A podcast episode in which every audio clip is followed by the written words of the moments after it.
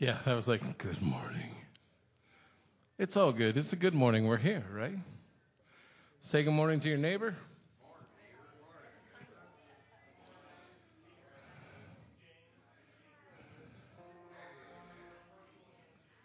Say good morning to our friends online. Good morning, uh, Facebook people. And then, because we're just a friendly bunch of people, yell across the room and say good morning to somebody in rows behind. There we go.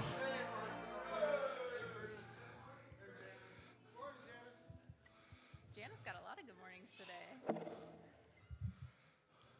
Huh. Rabbit hole looks different, doesn't it? Amazing. Well, it's so good to see everybody. So good to see everybody online, although I'm looking at a camera, so we just hope people are online this morning. Uh, we're going to pray, and if uh, you feel like standing or whatever posture you want to take during our music, uh, we have different forms of worship. It's all worship, actually, but we worship with music. We worship with Pastor Scott. He's going to be sharing this morning. And then in fellowship, as we gather our community, uh, this is the bride of Christ, and we are gathered corporately uh, because we can't do it by yourself, right? So we need one another. And it's amazing to see friends and family. Uh, so throughout our whole service today, it's an act of worship, uh, just as our life should be. So, Father, we thank you today for just your kindness we thank you for your love, your mercy. We thank you that you're a real God that is real to us. And you accept us the way we are. And you help us to not remain that way and change us. Um, not for any other reason, but you want the best for us. And we thank you for that. We're not perfect but we're getting there. We have a journey ahead of us, whether it's the next minute or the next hundred years. And with you, it's going to be amazing. So we just thank you for that. Be with us today as we worship in spirit and in truth. And we just thank you for the gifts that you've given us, those who have served this morning, those who are here to hear your message. Open our hearts Open our eyes and open our ears to hear all that you'd have for us, Holy Spirit. And we pray this in your name. Amen. Amen. So if you feel like getting to your feet, you can stand. Um, you can sit. You can do whatever you want, but we just want you to have freedom with uh, just how you want to express your, your worship.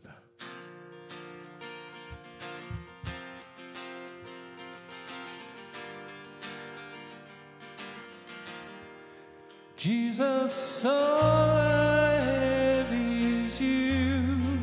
You're the hope I'm holding to. I might weep, but still my faith rests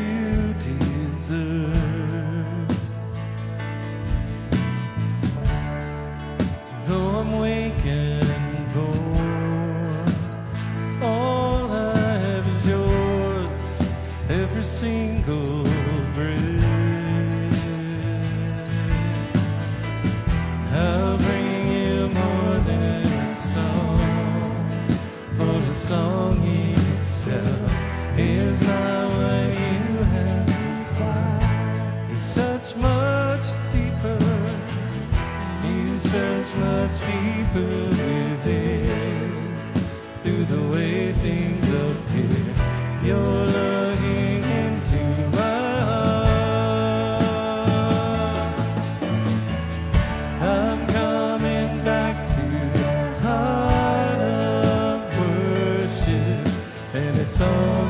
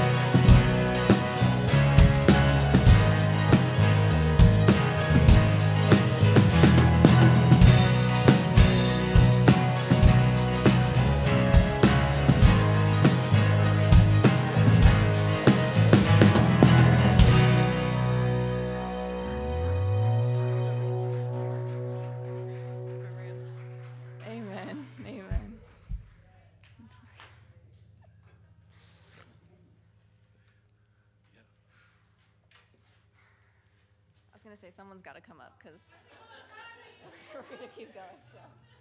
Go around again. There you go. Good morning and welcome to Vineyard Church. We're so happy to see everyone and everyone home on Facebook and later joining us on YouTube. Today we have Pastor Scott Purdom preaching um, an exciting sermon series on spiritual warfare. The message, Real World Results, is found in Acts 16, 16 through 34. Grab your Bible or cell phone and look it up. It's also placed in your bulletin. Today is the final day of our popcorn fundraiser. Lots of flavors, and the bags are only $15, no extra fees. So pick some up on your way out today.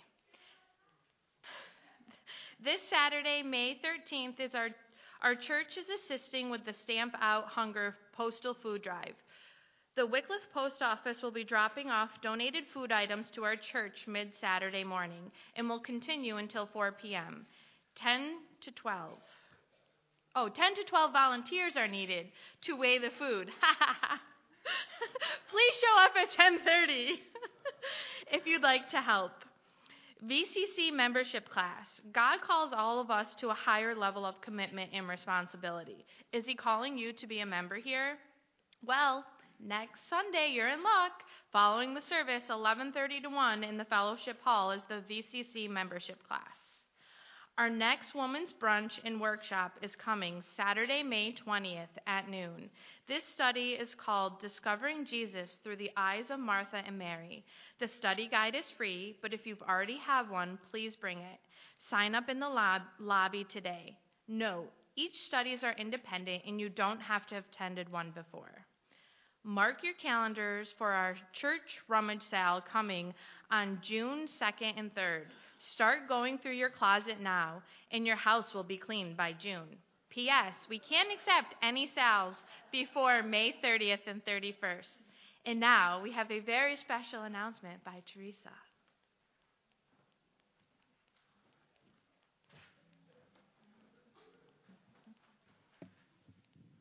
Well, I would like to make mention, celebrate, and honor a group of people that don't get enough thanks around here. And that would be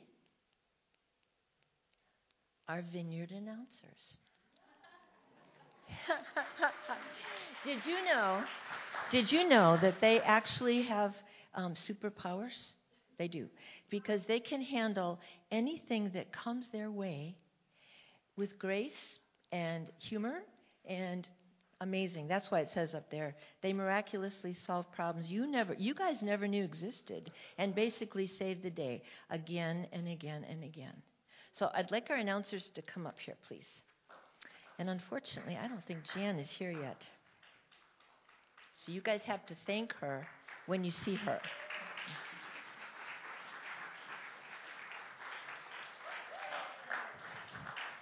And we have a specially chosen little gift, individual for each of you, just a little thing, as a thanks. So let's see.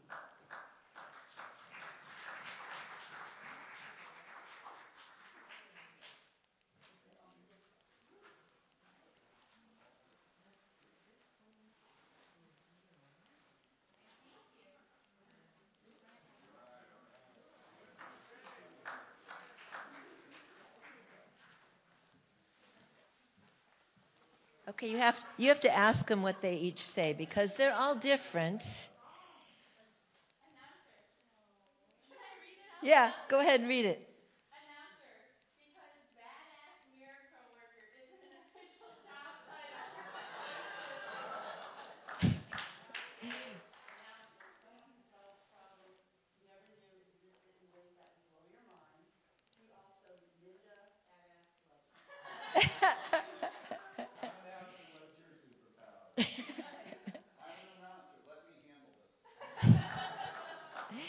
All right.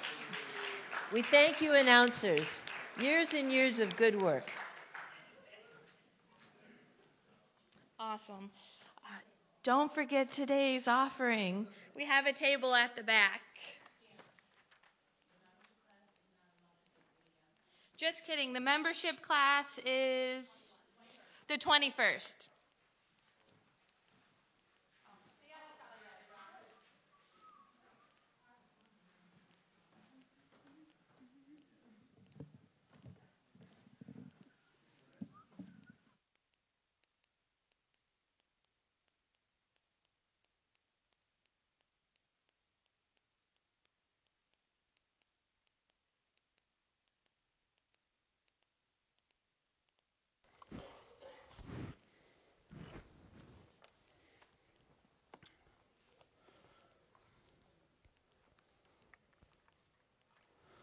Well, good morning.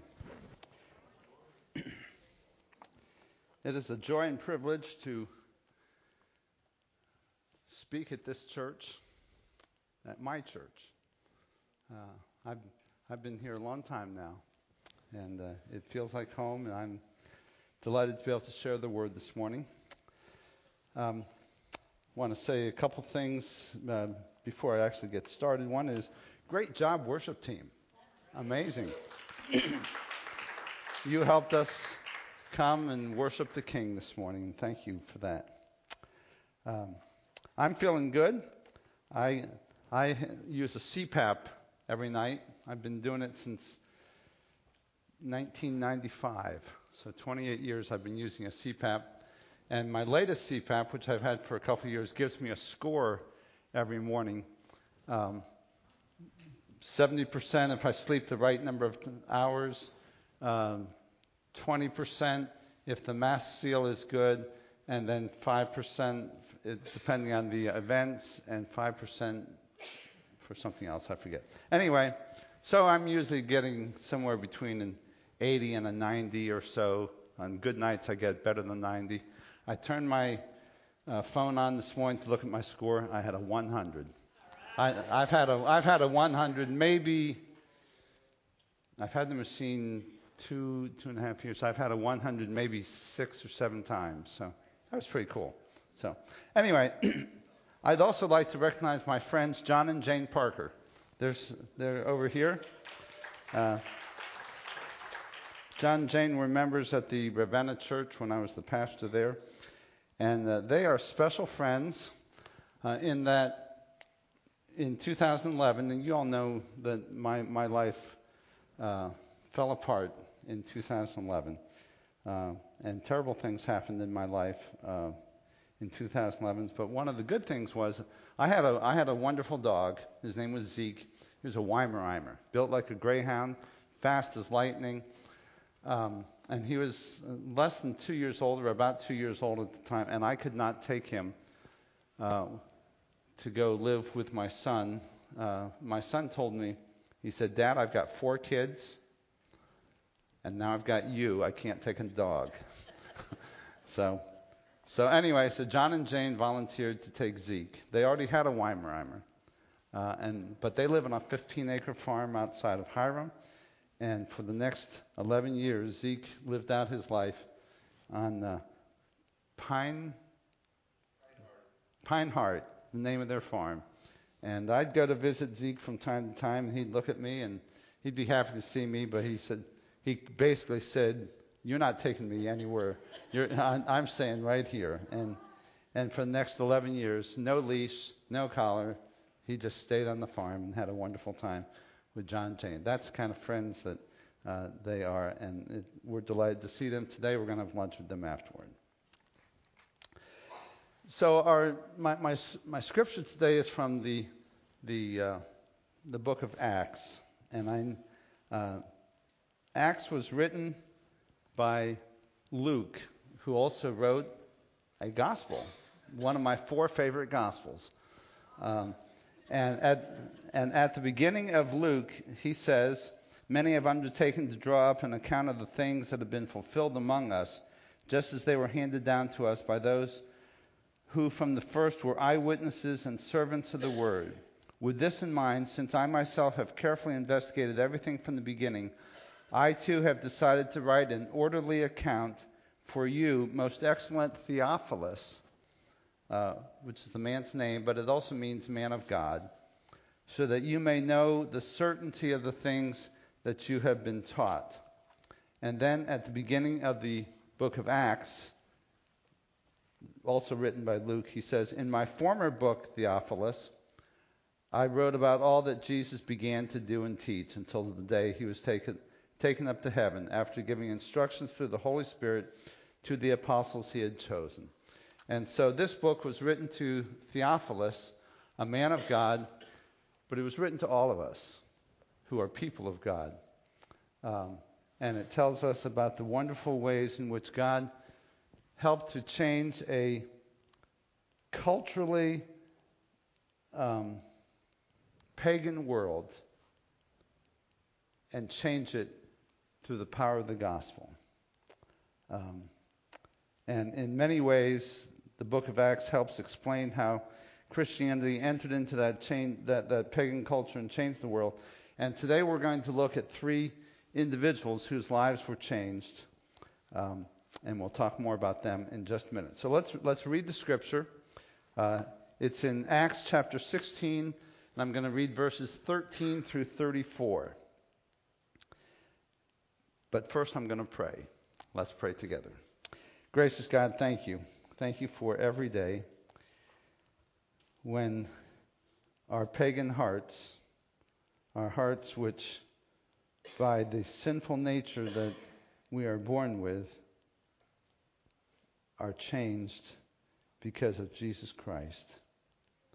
And are changed because we, we have chosen to follow you. We have chosen to live out our lives as the people of God. And so we ask this morning that you would uh, let this time, as we think together on your word, that you would help us to understand, help us to apply your word, and let your word seep into our very being. So bless our time together, I pray in Jesus' name. Amen. So, Acts chapter 16, beginning with verse 34, or beginning with verse 13 and reading through verse 34.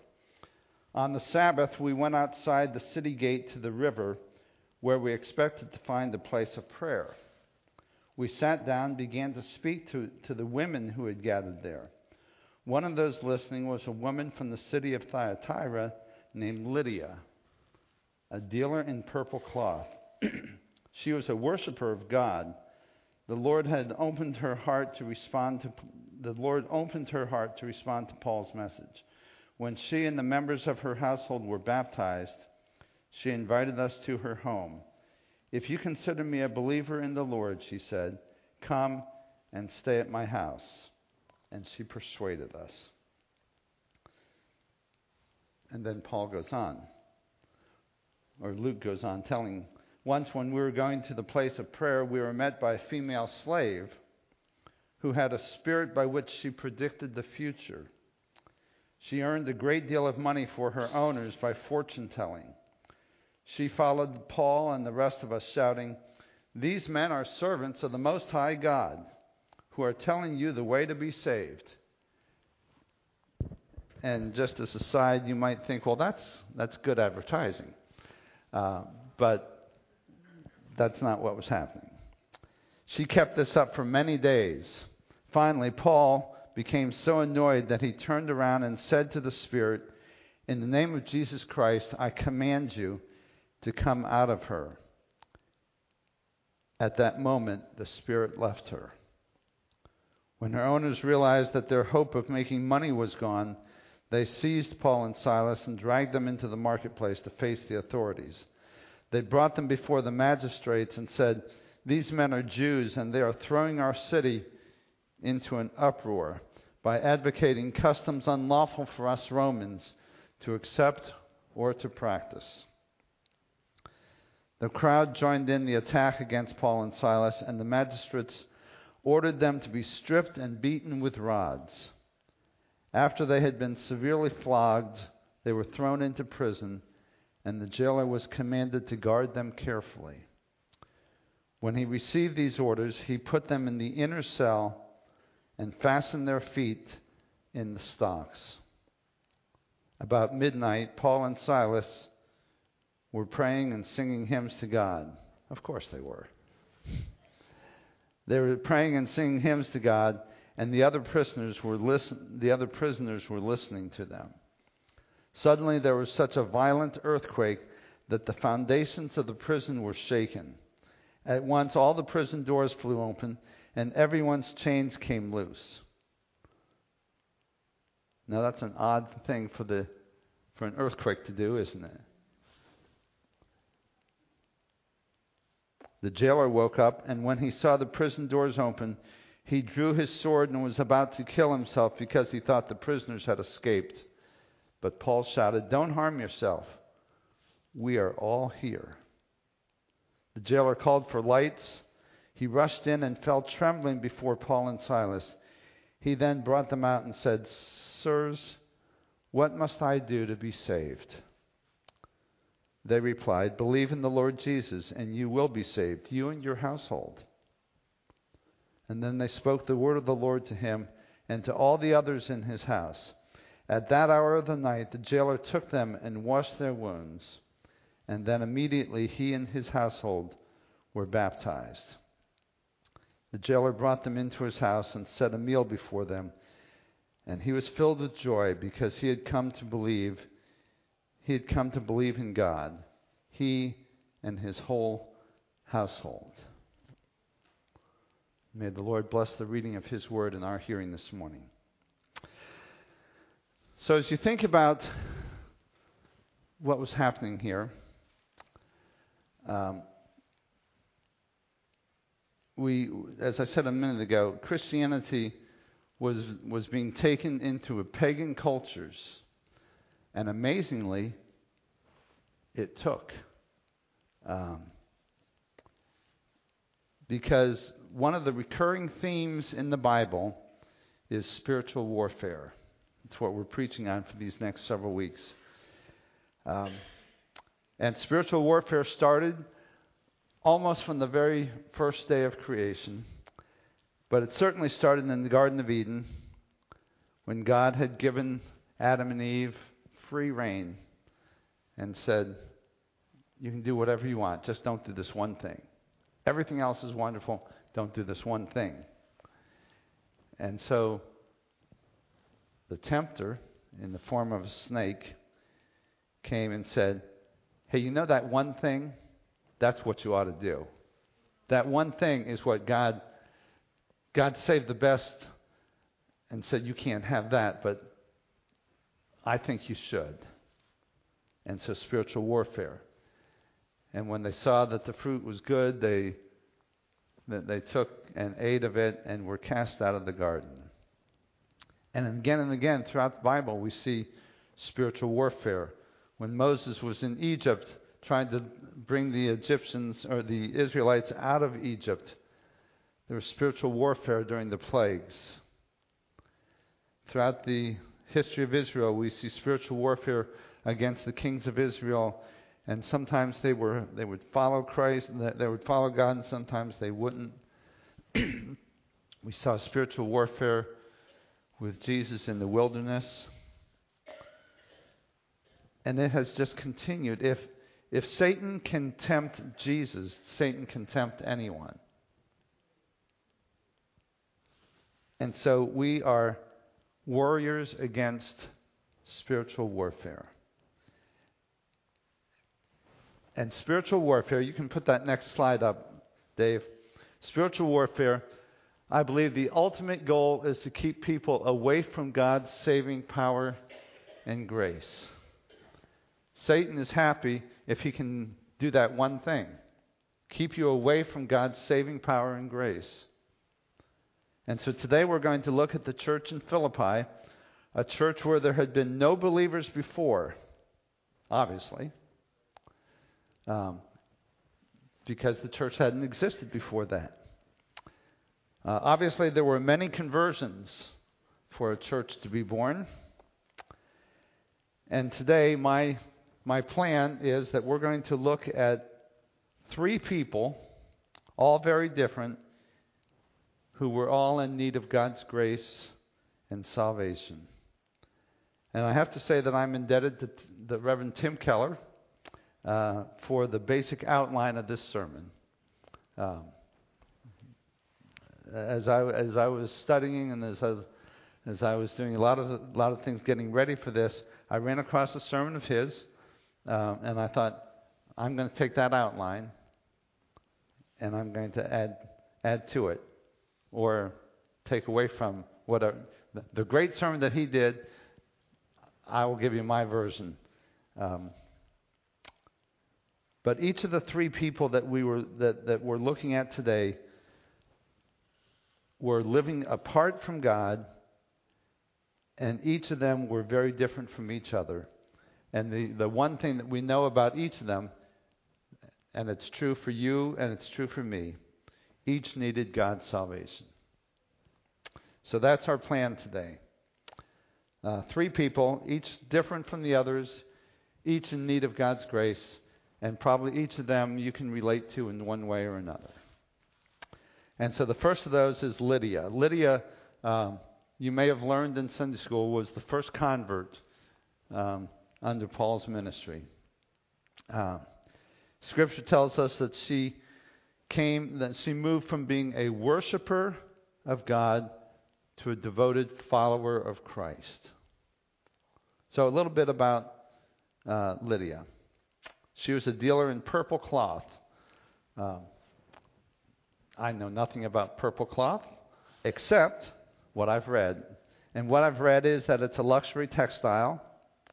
It was very expensive, and only the wealthy could afford to have clothing or furnishings in their home made from purple cloth. So it's like the the the, the you go to Tiffany's to buy to buy purple cloth. I don't know. Uh, but anyway, if you if you had it, you know, I did notice though yesterday that when King Charles was crowned, underneath his robe, what color was he wearing? Purple. It's still a sign of majesty and a sign of, of authority and, and all of that. And Lydia, so, so Lydia, if she lived in the Cleveland area, um, I think she would have lived over in Gates Mills. Uh, Lori and I had, had an anniversary on Thursday after four years. May the fourth be with us. Um, and we ate our anniversary meal at Gates Mills at Sarah's place. Um, spent the most money I've ever spent on a meal. Uh, but it was delicious and it was wonderful and it was a great celebration um, with a great with a great lady. And I think that's where, yes. um, and I think that's where Lydia would have lived. Would, have lived, high class living. um, because that's where her customers would have been. Um, and and but we know this about Lydia: she was already a moral and spiritual worshiper of God. Now, she's a worshiper of God because she was joining in with some others and studying what we now call the Old Testament. So she was familiar with, with some of the things that had happened in the Old Testament. She was a worshiper of God who was in need of salvation. Because worshiping does not necessarily change you into who you ought to be. Is it possible for a sinner to come and worship and never be changed? It is. Uh, and in fact, Satan is very happy with unsaved worshipers. More, the more the merrier. Um, in fact, he'd be happy if every every seat in this place was filled with an unsaved worshiper, so he could so he could keep keep people out. Um, but the Lord opened her heart to respond to Paul's message. Now, let, let me just go back for a minute. Religious people need the gospel, as everyone does. Because religion is, you can describe it as outside in. Uh, you, you, know what you ought to do, and, and you're trying to fit that into your life. Christianity is inside out. Christ changes us, ch- changes our hearts, changes our minds. Have this mind in you, which was also in Christ Jesus. Christianity is inside out, and worship is the result of the, the change inside of us. And the Lord opened her heart to respond to Paul's message. And she had a radical con- conversation about what she had already learned from her study including her conclusion that there must be a way of atonement for those who cannot keep all of the law. Because one of the one of the problems with the Old Testament is you see the law in the Old Testament, and then you say, well, well, let me ask you that. How many of you have ever in your life gone even a mile over the speed limit. uh, some of you have paper uh, to, to, to, to, uh, to, uh, to, remind you of that, and checks written to the uh, city of wherever. it seems to me I paid Cleveland some money one time. Um, but it's, it, it, it's hard to keep every dot and dot and tittle of the, of the law, isn't it? Um, and, and Lydia had come to the conclusion that the law shows us how we ought to live. You know, that's that outside in. The law says you do this. But what happens if you get close but don't quite get there? And, I, and Lydia realized that there must be a way of atonement for those who can't keep every part of the law. And what Paul did was he presented the answer to not being able to keep every dot and tittle of the law. He said, Jesus is our Savior who took the punishment for our sins and became the atoning sacrifice for our sins and Lydia responded and was saved.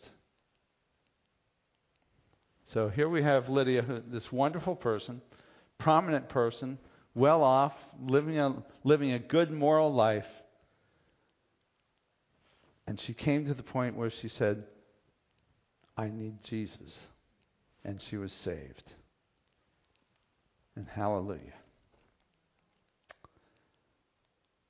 Now, the second person that we see in this scripture was a slave girl who went from being a slave to a free follow, enslaved uh, to being a free follower of Christ. Now, when we're introduced to her, uh, she was doubly bound. She was bound to her human masters who used her for their gain. She was a fortune teller. And so they'd set up a little shop, they'd put the, the sign out, people would come, she'd read their fortune somehow or another. Well, we know how. She had a she had a demon living inside of her because she was doubly bound to her human masters and to her demoniac uh, demoniac masters who oppressed her and made life absolutely miserable. She was psychically, psychologically bound to the demons, and she was socially bound to the human masters. And life had zero opportunity for her for it to ever get better.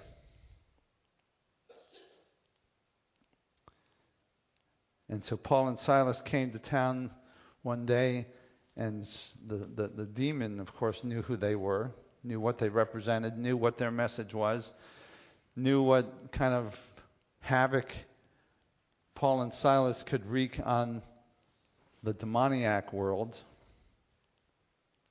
knew that Jesus had already defeated them on the cross.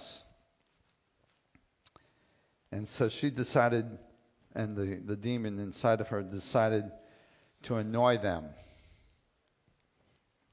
Have you ever known people that just annoyed the heck out of you? you see them, and you, as soon as you hear their voice, oh, geez, not again. And Paul was annoyed with her, even though she was saying, "In the name, uh, these men are servants of the Most High God," which was absolutely true. But remember, she was content to let people have religion from the outside in. And so she was sharing that information. They could say, ah, well, if I know Paul, I'll be okay. Uh, I, I can mark him as one of my as one of my friends or acquaintances, and and so because of my association with Paul, I'll be fine outside in. And so she went around saying, These men are servants of the Most High God. And Paul had had enough of it finally. Um, you know, I was, I was on a, years ago, when I lived in Kentucky, I, I, I went on a uh, mission trip uh, to the Choctaw Indians in uh, Philadelphia, Mississippi. We went down to an Indian reservation and we, we rebuilt a house that was in terrible repair uh, for a, a chaplain who was going to come in and live on the reservation. And for a week, 28 people from Kentucky uh, worked on this house. We did an amazing job. We, we transformed that house. And uh, our, our, the main guy in charge of that operation um, was George, and he was a skilled carpenter. I mean, we could ask him anything and, and he knew what to do. He organized our work. Everything was going wonderfully, um, except for Mary. Mary, who was, remember I said the one that that voice that just annoys the heck out. Mary had that voice, and uh, she would question everything George said. And she was not a skilled carpenter. And finally, one day, George, being a man of few words, Mary said one thing, uh, one too many things, and he said, Mary, stifle it. well, that's what that's what Paul did. He said to this woman, stifle it. Well, actually, he said to the demon inside of her who was causing all the trouble, In the name of Jesus Christ, I command you to come out of her. And at that moment, the spirit left her. Can you imagine how she felt for the first time in her life? Not to be controlled by a demon?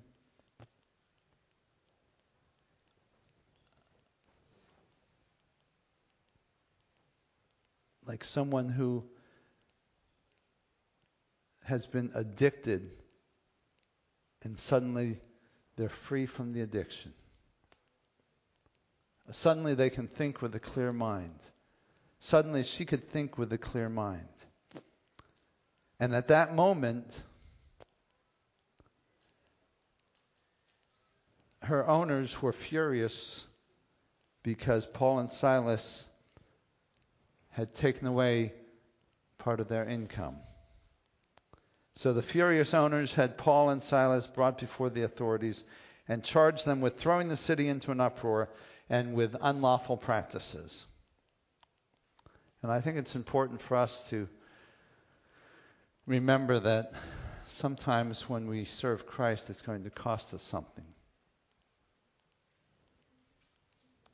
Sometimes we're going to make choices that are unpopular with other people, maybe even with your family. There's a cost to following Christ. Because this girl was now saved from both of her masters because of Paul casting out the demon, which made her useless to both. She was no longer useful to the demon because the demon was gone. She was no longer useful to the to her owners because she could no longer tell fortunes. And so in a very real way she became a Christian because of a choice. And and I'm obviously reading in some assumptions that aren't spelled out in scripture. But I assume that this woman became a follower of Christ. That this young lady, this young girl, uh, so she became a Christian because of a choice, but also because someone stood up against the powers, uh, to the powers against her. And sometimes that's what we have to do. And that's what Paul was doing. And so Paul and Silas are put in prison after being stripped and beaten with rods and flogged, and they were put into their inner cells, and their feet, their feet were chained and so, to recap the story of the slave girl, she was saved, but it cost Paul and Silas a lot. Someone once said that Christianity isn't for sissies. True that. True, true. So we have Lydia, who came from a fine home and lived in a fine home and, and catered to fine homes and who was living a, a good moral life but in need of salvation, and she came into a saving relationship with Jesus Christ.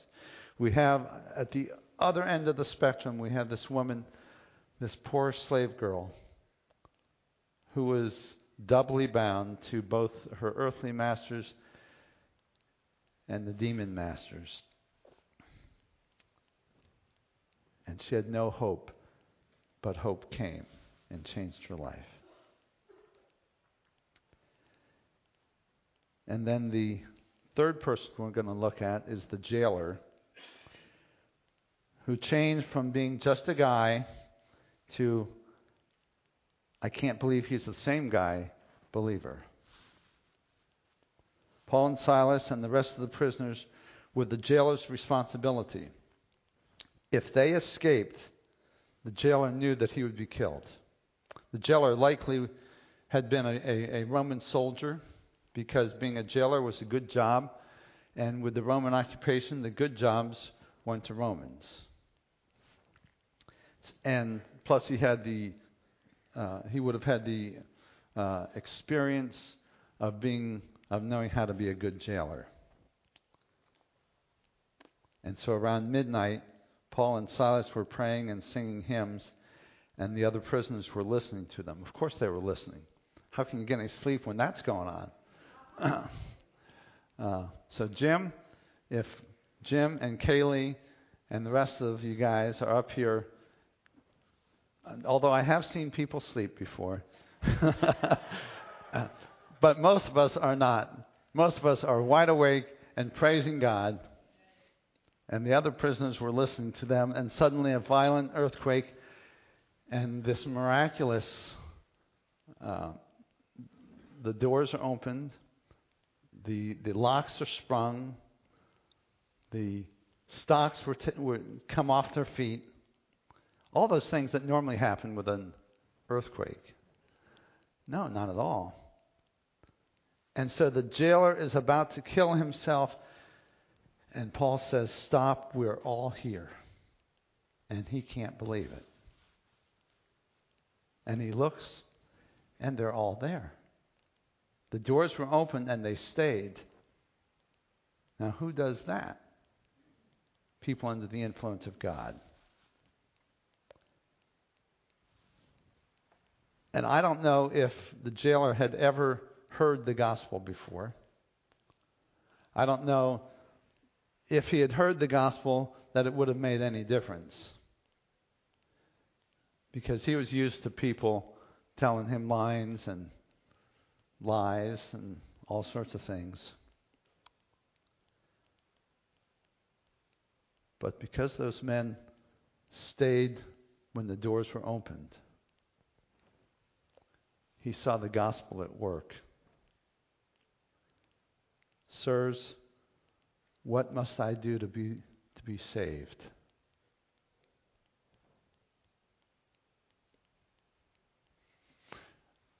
And Paul says, Believe in the Lord Jesus, and you will be saved, you and your whole household. And so the jailer did what no jailer before had ever done.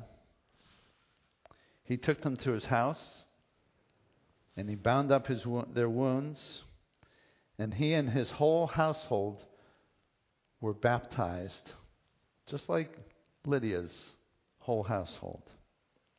He brought them into his house and he set a meal before them, and he was filled with joy because he had come to believe in God, he and his whole household. Now, I would encourage you to read the rest of chapter 16. Uh, you know, Paul and Silas were Roman citizens who were not treated as Roman citizens. Well, at least Paul was a Roman citizen. I'm not sure about Silas. Uh, and and it's an interesting interesting as you read read about how they were treated once that once that comes to light. But um, as we think about the events in Philippi, I want us to ask the question, which I've asked at the end of almost every sermon I've preached for years and years, is yeah, but so what? Why BSW? There were remarkable events in Philippi which can only be described and only explained to the power of God. Lydia, a worshiper who's got it made in life, no problems, and yet she sees the need that her greatest need is to become a devoted follower of, of Jesus Christ to be changed from the inside out. So the gospel is for someone even like Lydia. The gospel is also for a slave girl who was slaved to, to two masters.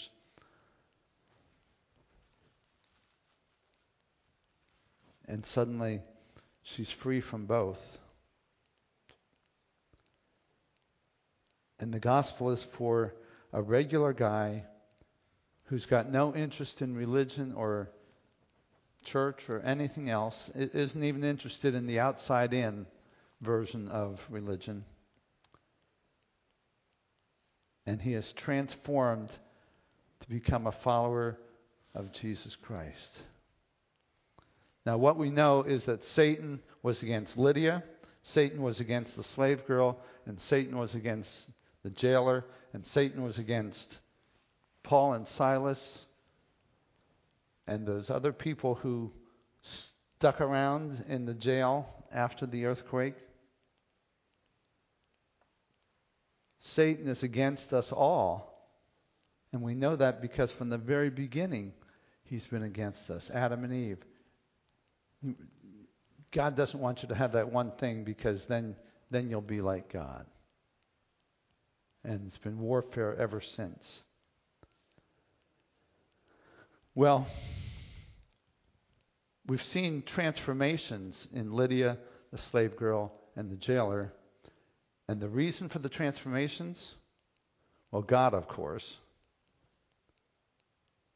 But also because someone was willing to step out in faith, even if it cost them something.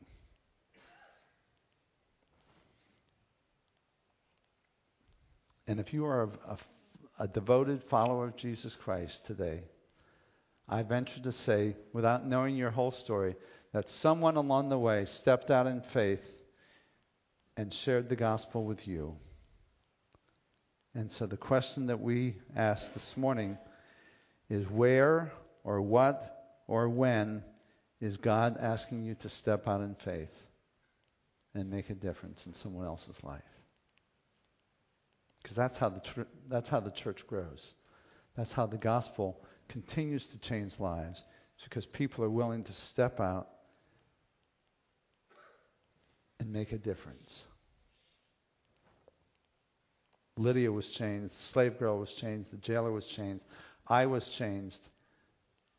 You were changed because someone stepped out in faith. To you, no matter where you were in life, or what you had done, or how good you were, or how bad you were, someone stepped out and said, But God has a better plan. God has a better plan. And you may be part of that plan for someone else. Where is God? Or what is God? Where is God asking you to step out? What is God asking you to do as you step out? When does God want you to step out? And I venture to say that the answer is today. Um, ask God, what do you want me to do next? Let's pray together. Gracious God, we thank you for the transforming power of Jesus Christ that has been evidenced in millions and millions of people's lives over the years. And in Philippi, it started with Lydia, who, for all intents and purposes, uh, was already living a wonderful life, and she had no problems, but her heart needed to be changed. And a slave girl who was doubly bound to earthly masters and to demoniac masters, and who had no hope whatsoever in her life, and yet her life was changed. And the jailer who had no interest in God whatsoever, and his life was changed. And my life has been changed, and many of us in, in my hearing today have we've had changed lives, but some people haven't. Some people are still living as if God, you know, I, I can just get get it from what other people have done, and, and I really don't need to make any commitment myself. Lord, help us to take stock of our lives today to see if we need to accept Christ ourselves, or if, there, if we need to step out on faith and make a difference in other people's lives. Thank you for this church, which has made a habit of stepping out in faith into the community and, and into the world uh, and making a difference in people's lives. Help us all to be a part of that ministry. We love you and praise you. We give you thanks in Jesus' name. Amen. Our service is over. Um, we always have a time of prayer up here at the at the front. If you would like to come up to for prayer about anything, uh, we invite you to do that. I would ask church leaders if you want to come up and and pray with people as uh, and join me in that as well. But may God bless you all and uh, keep you all in His care. Amen.